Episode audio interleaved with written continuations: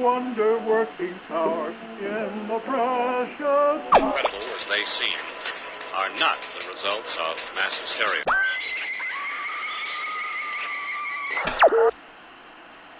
You may wish to adjust the dial. You're currently tuned into the wrong station.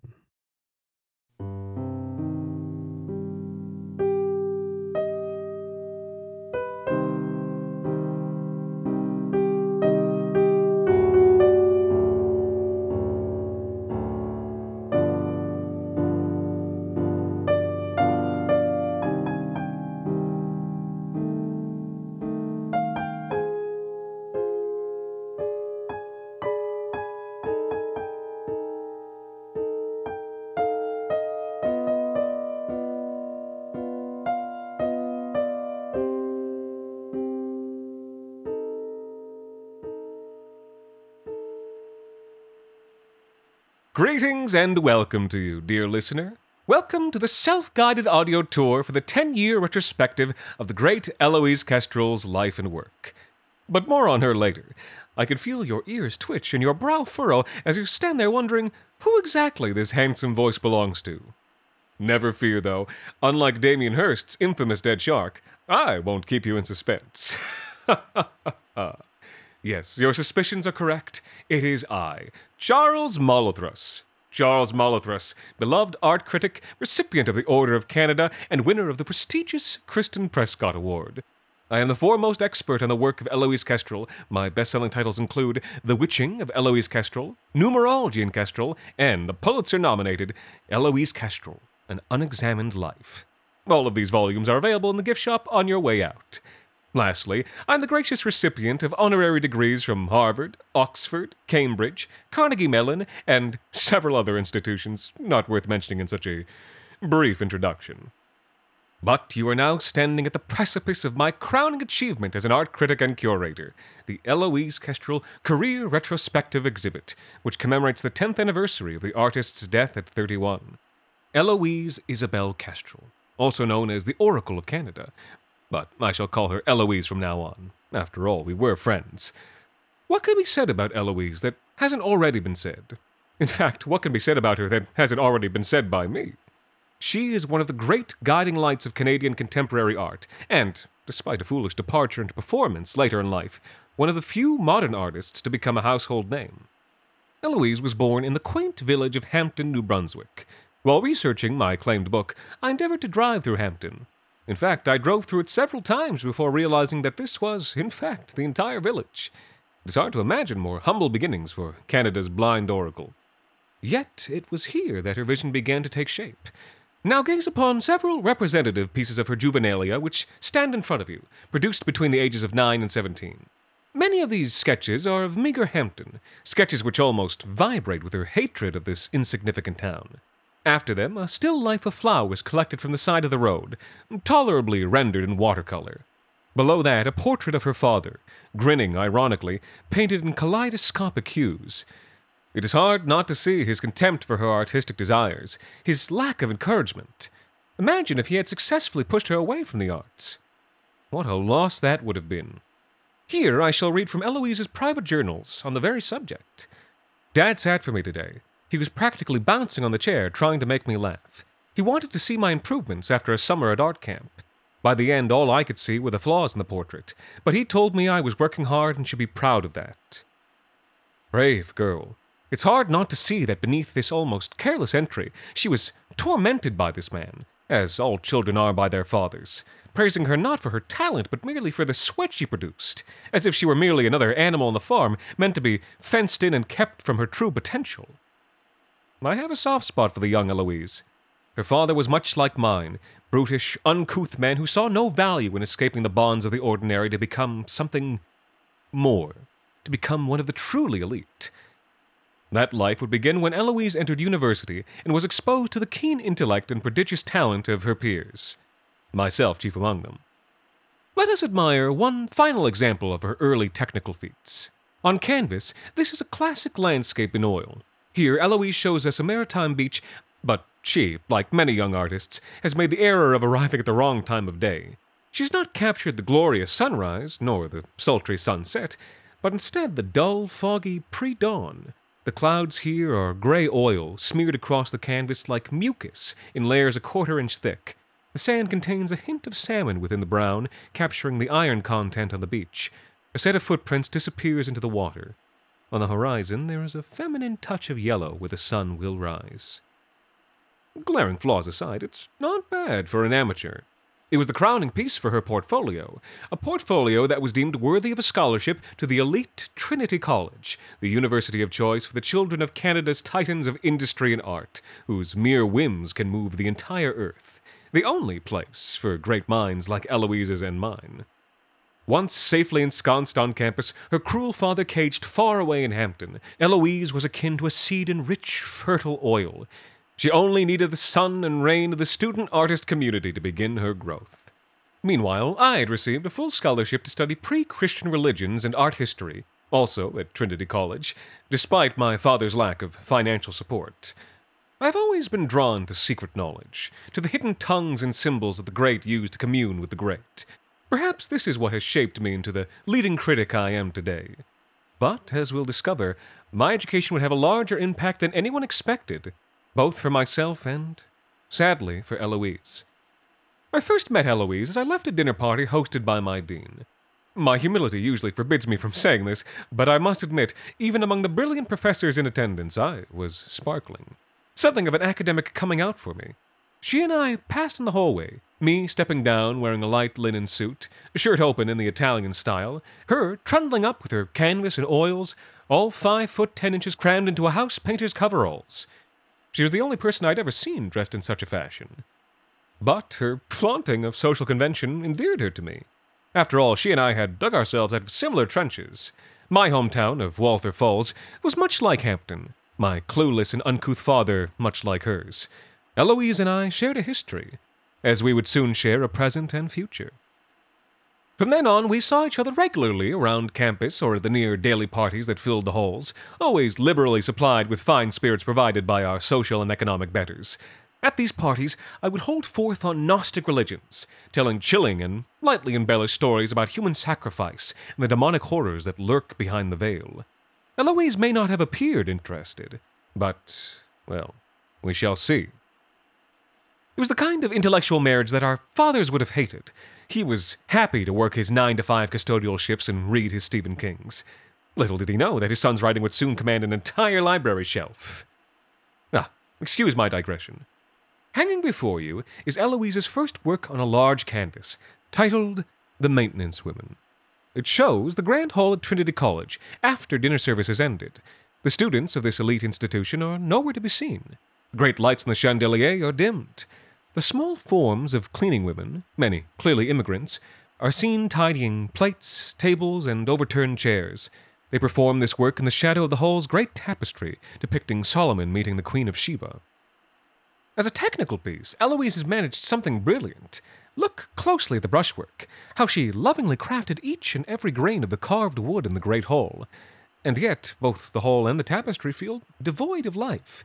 The only figures that appear truly real are the cleaning women, who stand tall and strong in colors that draw the eye. Upon seeing their vibrancy, one finds oneself wishing Eloise had chosen a more exciting scene to paint. In my view, and by that I mean the correct view, this piece is the work of a subconscious mind throttled by sexual frustration. The hall is, of course, representative of the mystical vagina. These erect women present as small male genitalia, supplicating themselves to the female hall. It is grotesque and somewhat humorous, a perverted inversion of the natural order, which she'll begin to explore more fully in what I have termed her Black Mass period. Eloise entered this piece in student competitions with subpar results. Her work at this time was technically impressive, but inconsistent. She had not yet discovered her path. I read again from her private journals. Latest oil was a bust. The faculty can't see women, and the students can't see anyone with less than two million in their trust fund. What the hell am I doing here? Such bitterness! No wonder her art took the turn it did. But for now, let me jump ahead. Graduation was an exciting affair. Tearful goodbyes, promises to keep in touch, a final hurried rut in an empty freshman dorm room. But Eloise was nowhere to be seen. She and I had grown apart. I rarely saw her, but with my life taking off in a million directions at once, I hardly noticed. It was only later I discovered she'd left immediately after final exams, retreating to her father's home in New Brunswick. Yes, to the very cage where she'd been imprisoned. Why she returned, I'll never know. As for me, I would never return to the haven of sub-mediocrity that was Walther Falls. Bigger and better things awaited, as I'd always known they had. From then on, I was on my own. Two years later, serendipity struck as I was returning to my cozy apartment following a riveting salon at the Weston estate. I spied a moving van emptying its contents into the street outside the door. Scattered among cheap Scandinavian furniture and art books were a collection of wrapped canvases. Intrigued, I meandered about, waiting for the artist. And then, lo, there she was Eloise. We were neighbors once again. In fact, quite a bit more than neighbors. Yes, Kronos' needle and thread had sutured the wounds of the past. Now all can be revealed. Molothrus and Eloise.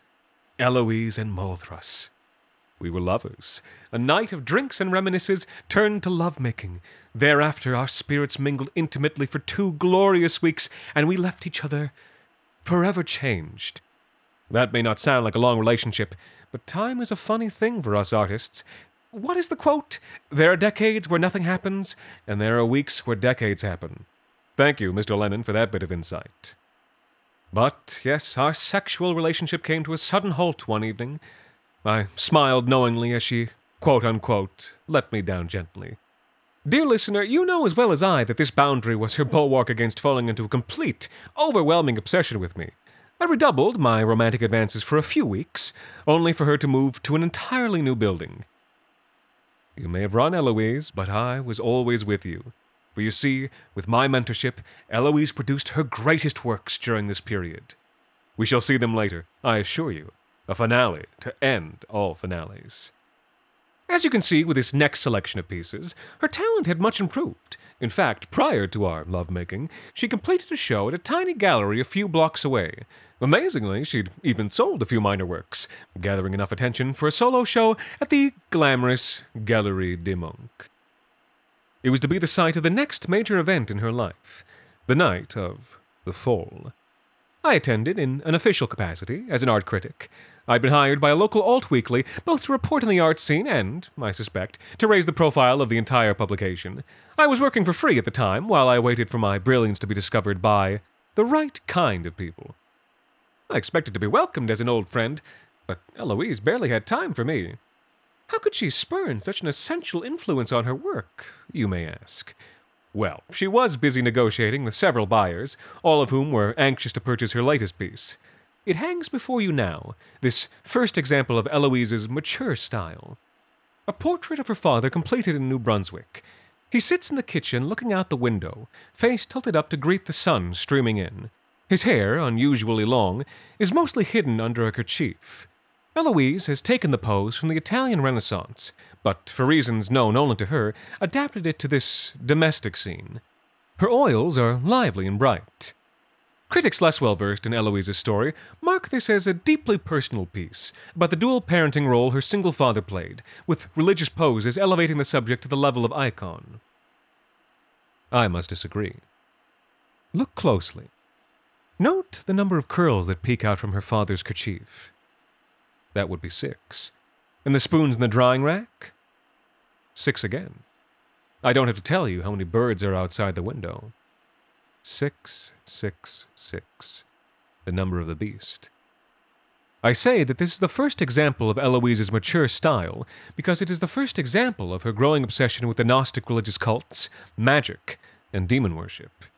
Taken as a whole, these symbols are a clear signal that she viewed her father as an evil creator god, a malevolent force in her life. And where did she first encounter these symbols? Ah, my influence is so clear when you know what to look for. But, in that moment, I had yet to notice this essential pattern. As the price rose and rose, I became, I admit, a little jealous. Not enough to do anything, of course. In fact, only if I had noticed that spilled champagne at the top of the steps, I could have saved her from that horrible fall. Yes, yes, there are rumors she was pushed, but I can promise you, as someone who was there, I would have seen if that had happened.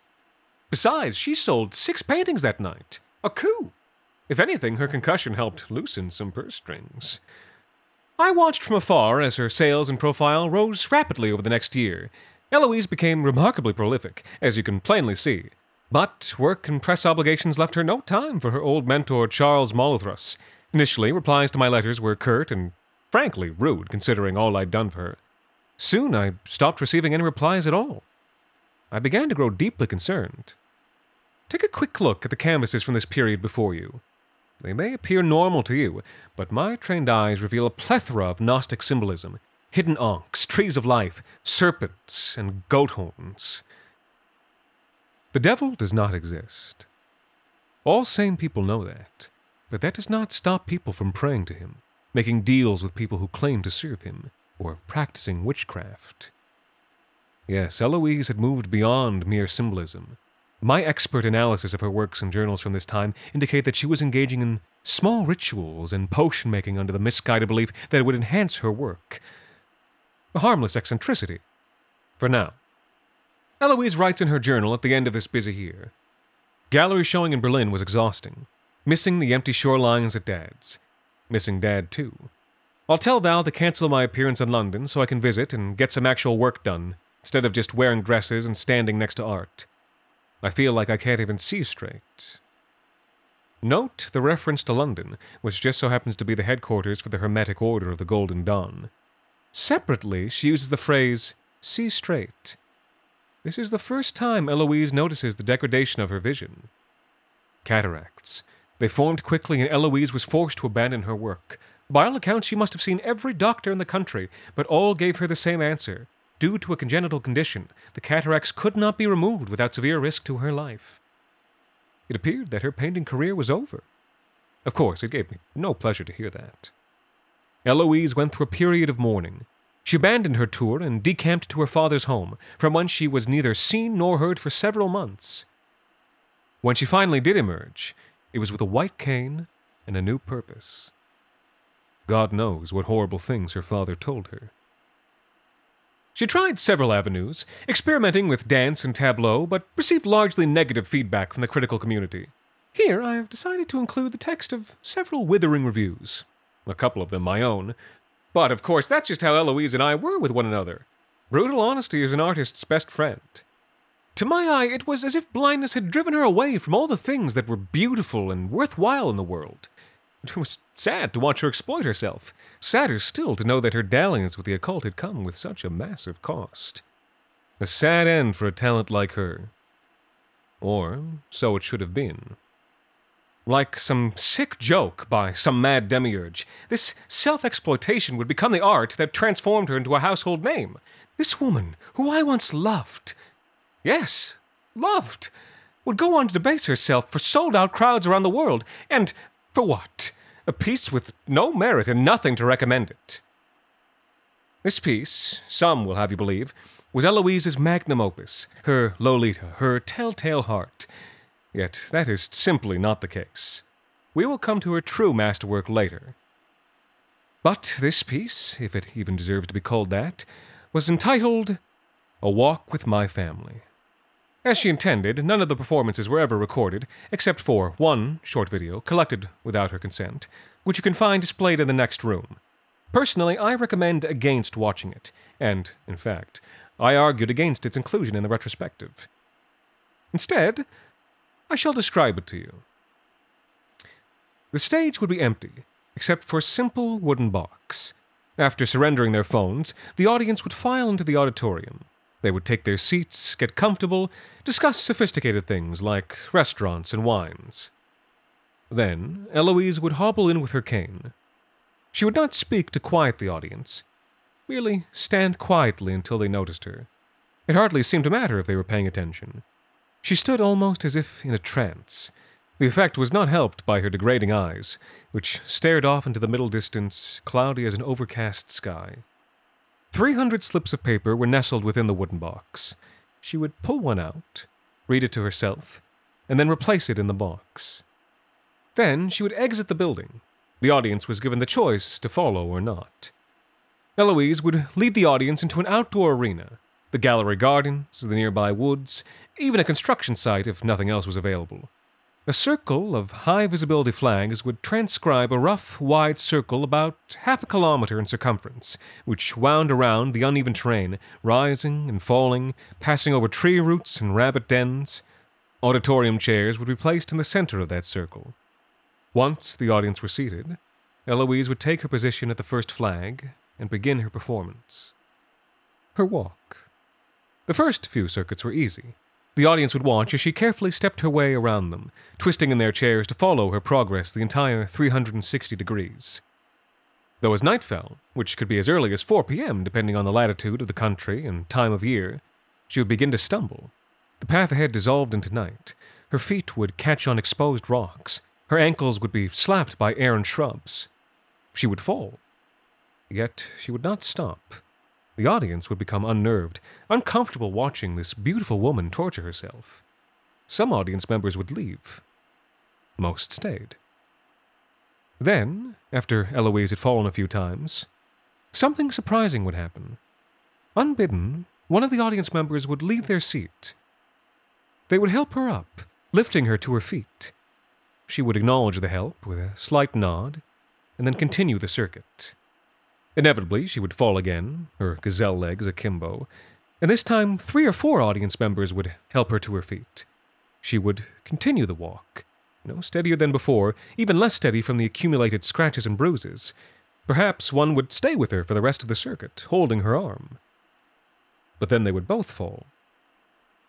The rest of the audience would rise in a slow wave, as if understanding something. They would walk by her side, gently holding her arms. Or maybe a group would walk in front to act as a warning system for uneven ground and catch her as she fell forward. Or perhaps they would form a circle of checkpoints along the circuit, guiding her from one person to the next. Or maybe the audience would guide her in shifts, rotating every few circuits almost without communicating. They would exit and enter the circuit when it seemed right, not caring about dirtying their going out attire. I saw more than one Hermes scarf trod underfoot. A miserable casualty. But there was one thing the audience would never do. They would never carry her. They would never walk for her. They seemed to understand that she would simply not allow this. The walk was her responsibility. And what was that responsibility? It was whatever they decided. They were free to leave. Eventually, the walk would end.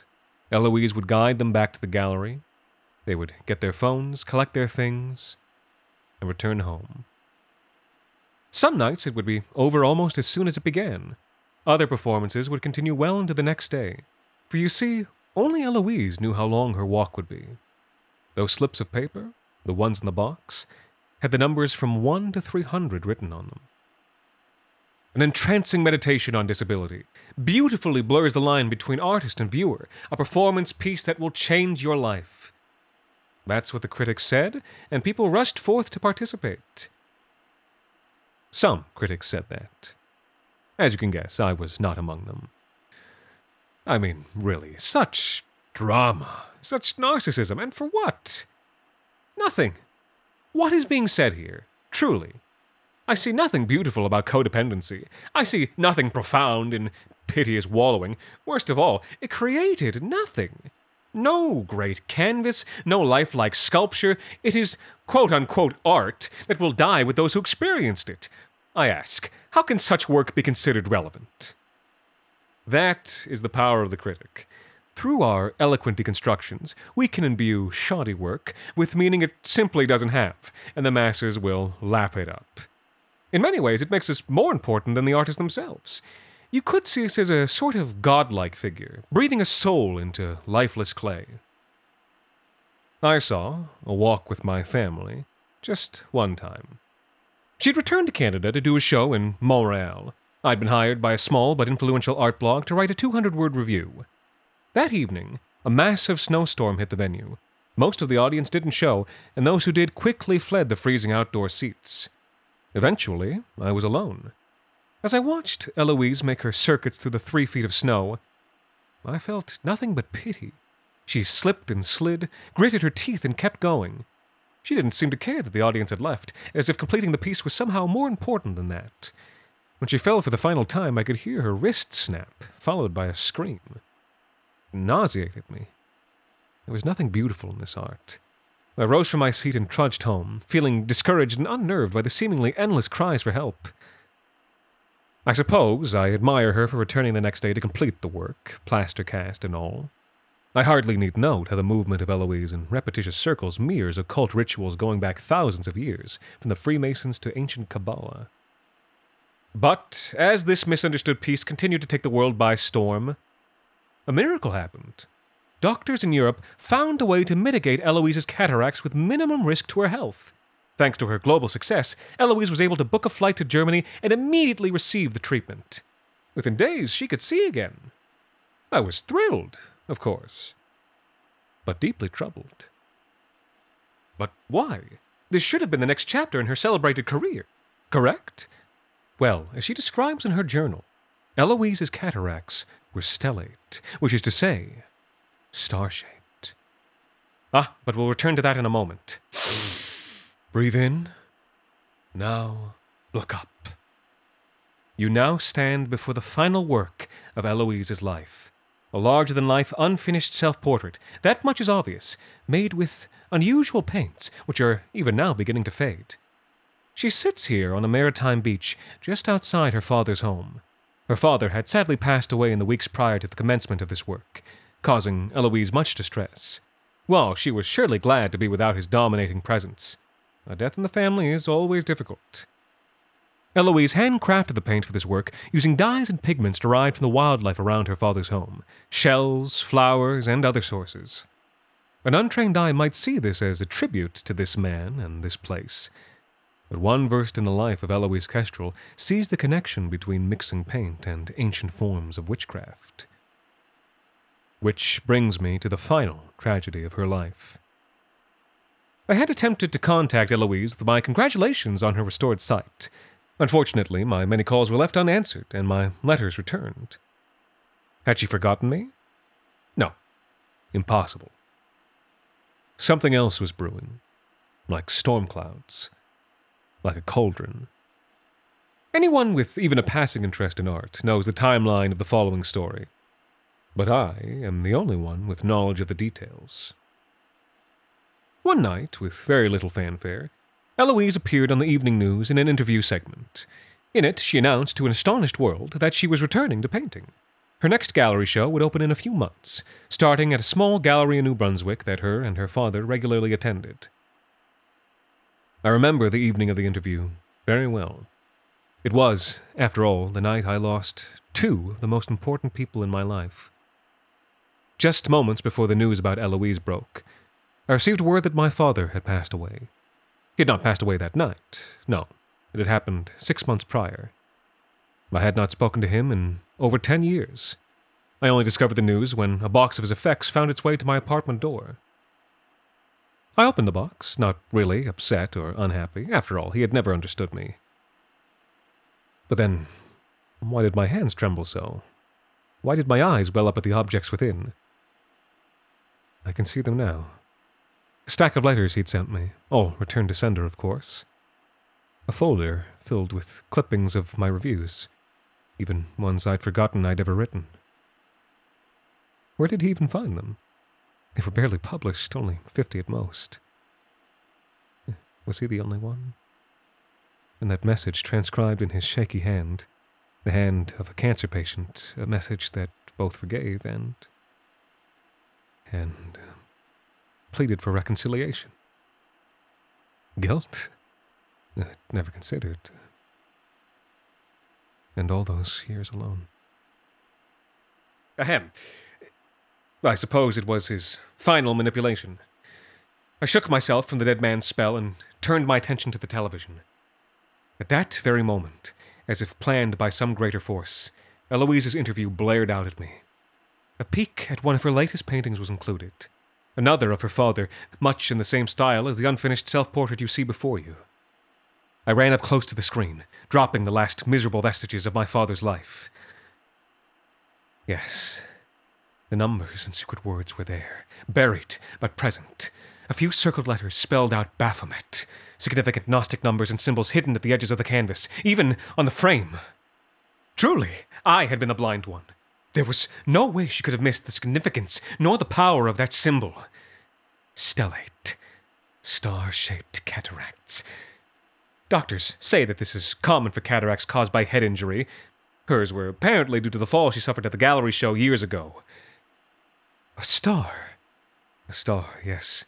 Morning star, Lucifer, the sun, the sun god Ra. The star is the sign of creator gods. She must have seen the cataracts as proof that her fealty to the demiurge had been accepted. With dawning horror, I began to see this new, grand work for what it was, and how close it must be to completion. My God, poor Eloise! What had she done already? What might she do if left to her craze of vices for even one night longer? I made my way to her home, running as fast as my perfect body would let me. I arrived, gasping for air, and found her door locked. No matter. Who knew what horrible rituals were happening inside that house? I could see shadows dancing on her walls. A horned head briefly glimpsed between the second story curtains. A horrible, bellowing like that of a sacrificed bull echoing through my mind. I would not let her be lost to the forces of darkness. It was a breezy summer night. I slipped in through an open window and began my rescue. Strange laughter bounced throughout the house.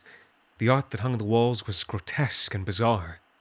It regularly featured not her father's face, but, but mine. Always in the same pose.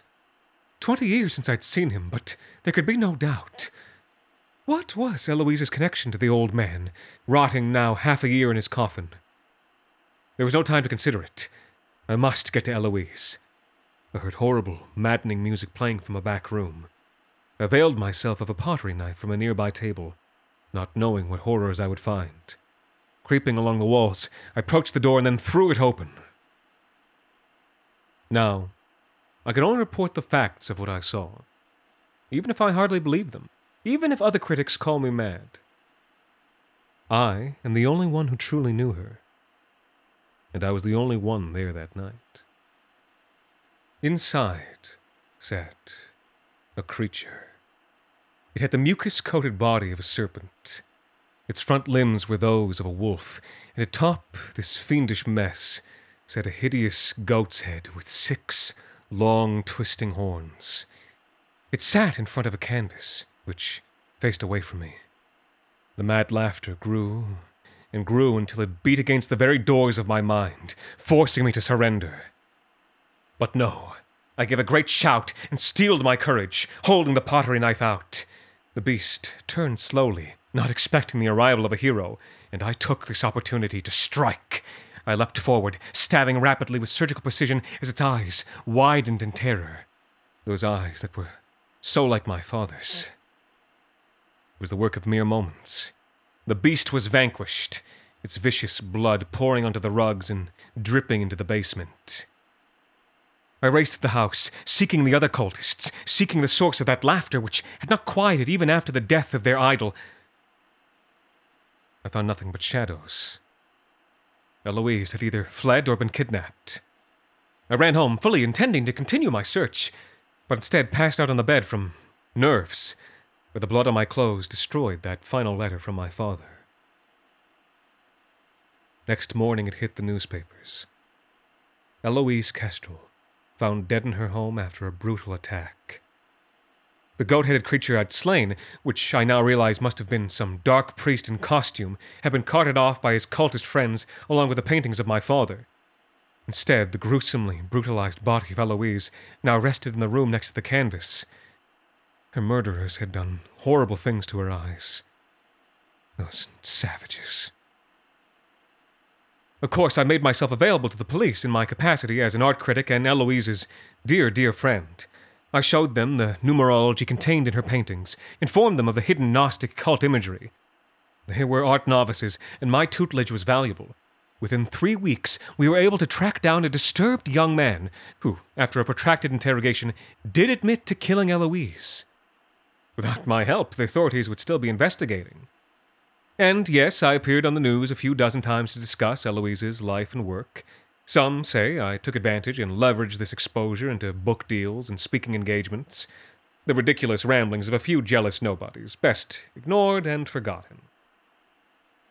Oh, Eloise, if only you'd come to me. I could have saved you. I've replayed it 10,000 times in my head, all the things I should have done differently. Ah, but after death, eternal life. This is the brass ring for which all artists reach, but only a few truly grasp. We come now to the greatest work of her short and tragic life. I know this to be a fact. After seeing it, I'm sure you'll agree. Behold, the messy but distinguished graphite linework done with unsharpened pencil, the corrugated cardboard canvas grabbed from a pile of recycling, and the model, a young, handsome man with flaxen locks and fashionable thinness. He reclines, nude against a wall. His eyes gaze upward as if searching for what it all means. Over the years, he has gained a few wrinkles and his hair has grayed, but in all other respects, he remains the same man. Yes, the model is I, Charles Molothrus. This masterwork was made at the explosive sexual intersection of our young lives. One evening, after our lovemaking, I implored Eloise to please, please draw me. She was resistant. I screwed up my courage and asked again. She refused, frightened of her own talent. In turn, I refused to leave her apartment until she accepted, blocking the door so neither of us could exit. She eventually relented, hastily drawing it out on an old pizza box. She gave it to me, a gift, and I've kept it ever since. Our romance fizzled soon after. Imagine the work she could have created had our partnership continued. As you gaze upon this masterpiece, indulge me for a moment. I'd like to read a journal entry from this period in both our lives, perhaps the most enlightening one of all. Eloise writes Charles came by at 2 a.m. I watched him pace back and forth with the people. He's really starting to worry me.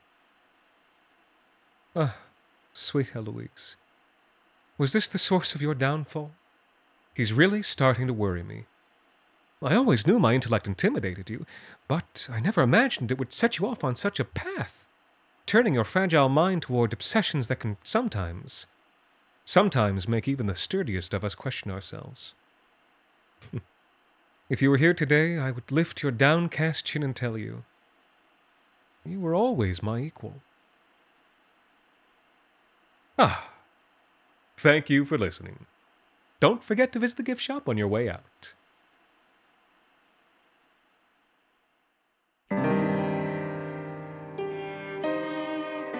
The Wrong Station is made possible with the generous support of our listeners on Patreon. Patrons can listen to The Wrong Station ad free as well as get access to bonus episodes, discussions, and more. This week's episode, Eloise Kestrel, was written by Jacob Duarte Spiel and performed by Anthony Botello, with special thanks to Isabel Brandt for providing research, writing support, and additional material. Thank you to Kristen Love, Violet Bradbury, Lise Lalonde, Elizabeth Finlayson, Giovanni, and a very special thanks to Kristen Prescott for helping us keep the lights, well, off. The Wrong Station is co produced by Alexander Saxton, Anthony Botello, and Jacob Duarte Spiel, with music composed and performed on the piano by Ilan Citrin, and arranged for the viola and performed by Viola Schmid.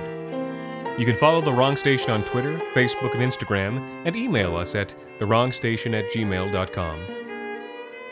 And until next time, thank you for listening.